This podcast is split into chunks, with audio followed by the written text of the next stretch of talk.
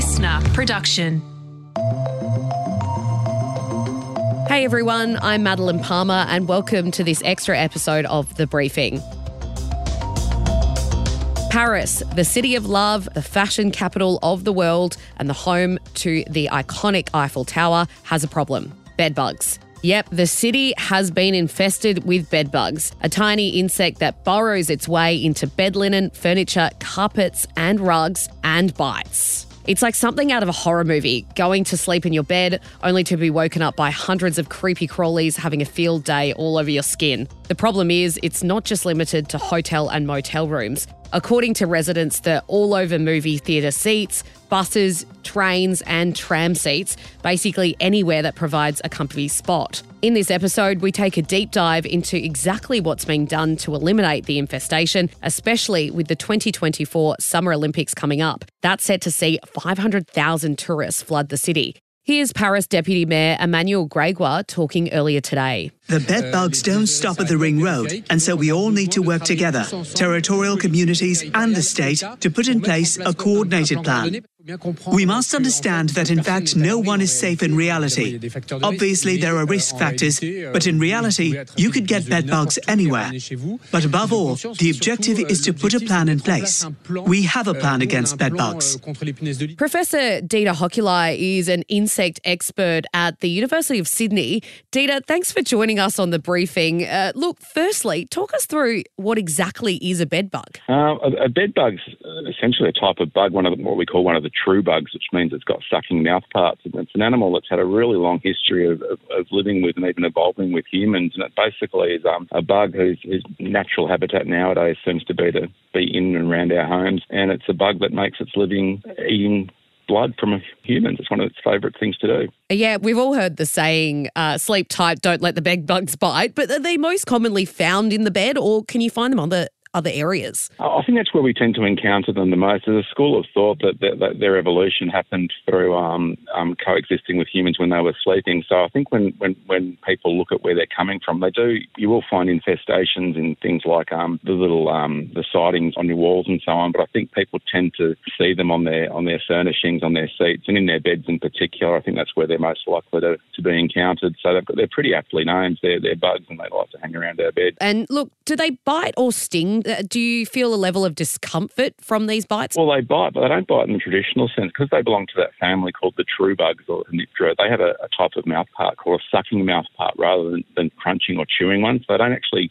chew us. They, this is a group of bugs that feed on plants and other animals and obviously humans too. And what they've got is basically a giant sort of sword-like mouth part which they can then sort of inject into you and they'll suck it out. So they're, they're literally, they suck the blood out. So they're not really biting in the, in the traditional sense of having, you know, chewing and doing what, what our teeth do. So it's coming from the mouth. They don't have a sting but it probably feels a bit like a sting. And I, and I guess the, the, issue is that what will happen is that when you do get fed on by a bed bug, quite often um, there can be allergic reactions. They'll be feeding on you. There's not a lot of evidence of diseases being transmitted, but it's certainly, I mean, we, we call them a nuisance, but they're probably a little bit more than a nuisance, really. Why do we think there's been such an enormous increase in numbers in Paris? Yeah, look, the Paris thing's been, been all the conversation in the, in the tea room, really. It's a really interesting thing because um, one of the things that insects are really good at doing is responding to favourable um, climates and, and, increasing the resources available to them. So there's a school of thought that these things are, are always here, always living with, with bed bugs in many ways, but this explosion in numbers seems to be driven by um, a couple of things. One of them is just climatic um, conditions suiting them.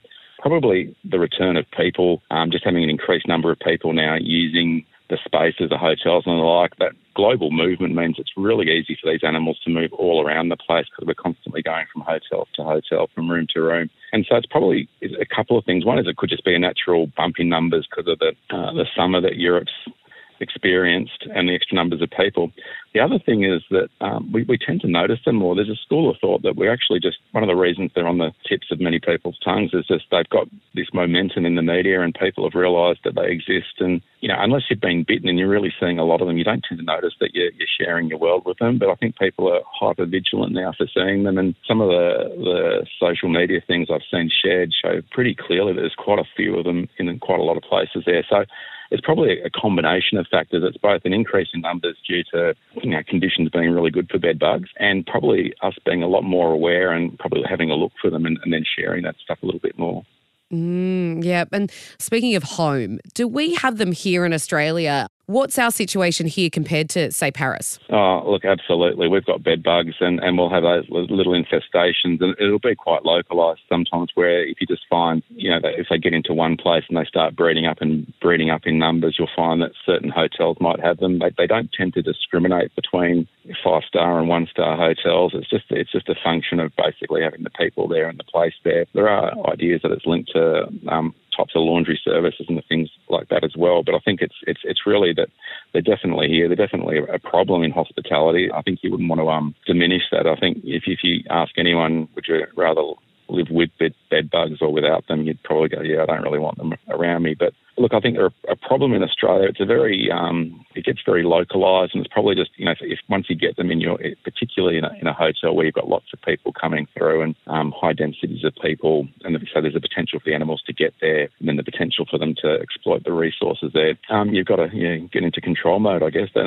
and that get, opens up another world of um, challenge for people. Yeah. Speaking of control, is it actually possible to eradicate them? There's probably two approaches to eradication. The old school chemicals are being seen as not really what's desirable. So there's been a, a real push towards finding, I suppose, cleaner, highly targeted um, green chemicals, if you like, things that target the reproductive cycles of the bugs. So rather than killing them with a, a neurotoxin or a toxin that sort of really um, disables them and a lot of the bugs around them, there's ways that really target just stopping them being able to breed effectively. Um, the other approach has been physical removal and things like um, putting them out in the sun, putting getting mattresses, putting them out in um, almost like Ziploc giant Ziploc bags and trying to um, basically starve them out and have them die out that way has been one of the most effective techniques historically. So, but it's it's really difficult because you don't take it doesn't take many bed bugs to successfully start building up numbers again. Yeah, it definitely sounds like it's a bit more complicated and not as simple. I think they're probably going to help keep pest controllers in work simply because they're a really difficult thing to um, eradicate in the longer term. You know, the infestations are likely to keep coming while we've got people and the movement and the and the beds. It's it's it, you, can do what you like, but essentially, I think you know their long history. I mean, there's there's evidence of them coexisting with Egyptians from three and a half thousand years ago. They, they've got a long history of hanging out with people successfully, even though I don't think at any time we've really wanted them. And I think it's just one of those things that they'll take advantage of the resources when they're made available to them. They mm. and is it likely that an entire city is able to, I guess, bring them under control, especially before the Paris Olympics next year? Look, that, I mean, that's a, a massive question because the nihilist in me goes, I'll just deal with it. They're going to be here and there's going to be so many people doing so many things. It's going to be a terribly difficult thing to do. But the challenge is that the physical threat of the bed bugs and trying to remove them is one thing. And you can certainly try and, and put a lot of local practices in place to try and remove them. You can try, um, you know, the chemical approaches. You can try the removal approaches. But I reckon the reality is you're going to get those people and you're going to get that, that, that movement and those um, those resources there. I think one of the things that people might have to do is just um, do two things. One is probably realise that you live with them all the time. Perhaps try and manage the what's been described as a psychosis around them because people get serious mental illness problems with them where they develop this perception that the bugs are on them even if they're not. This is a, an authentic psychosis that people have to treat. This belief that you've got insects feeding on you even when you don't. And there's a, some of the evidence we've been exposed to has suggested that's a, a really significant theme emerging in Paris. But your question was, is Paris likely to get rid of them? I don't think eradication is possible. We've, we've tried to eradicate an enormous number of things historically that have been pests. If you look at failures of, of you know, whether it's you know, foxes, um, cane toads, whatever. Eradication is very rarely a, a, goal that can be achieved. It's a big challenge because it's got so much traction, and that traction means that it's a problem in people's minds that you know has to be dealt with. And I think it's a really difficult one. If, if there was an easy answer, I can guarantee they're a hard um, bug to celebrate in many ways. Yeah, definitely. I guess it's just one of those stories that when you hear it, it as you said, it almost makes you start scratching at the thought as well. Um, but thank you so much for your time, Dieter. Really appreciate your time on the briefing. Thank you very much for having me, Maddie. That was Professor Dieter Hochuli, an entomologist from the University of Sydney. And that's it for this extra episode of The Briefing. I'm Madeline Palmer. Tom and the team are back tomorrow from 6.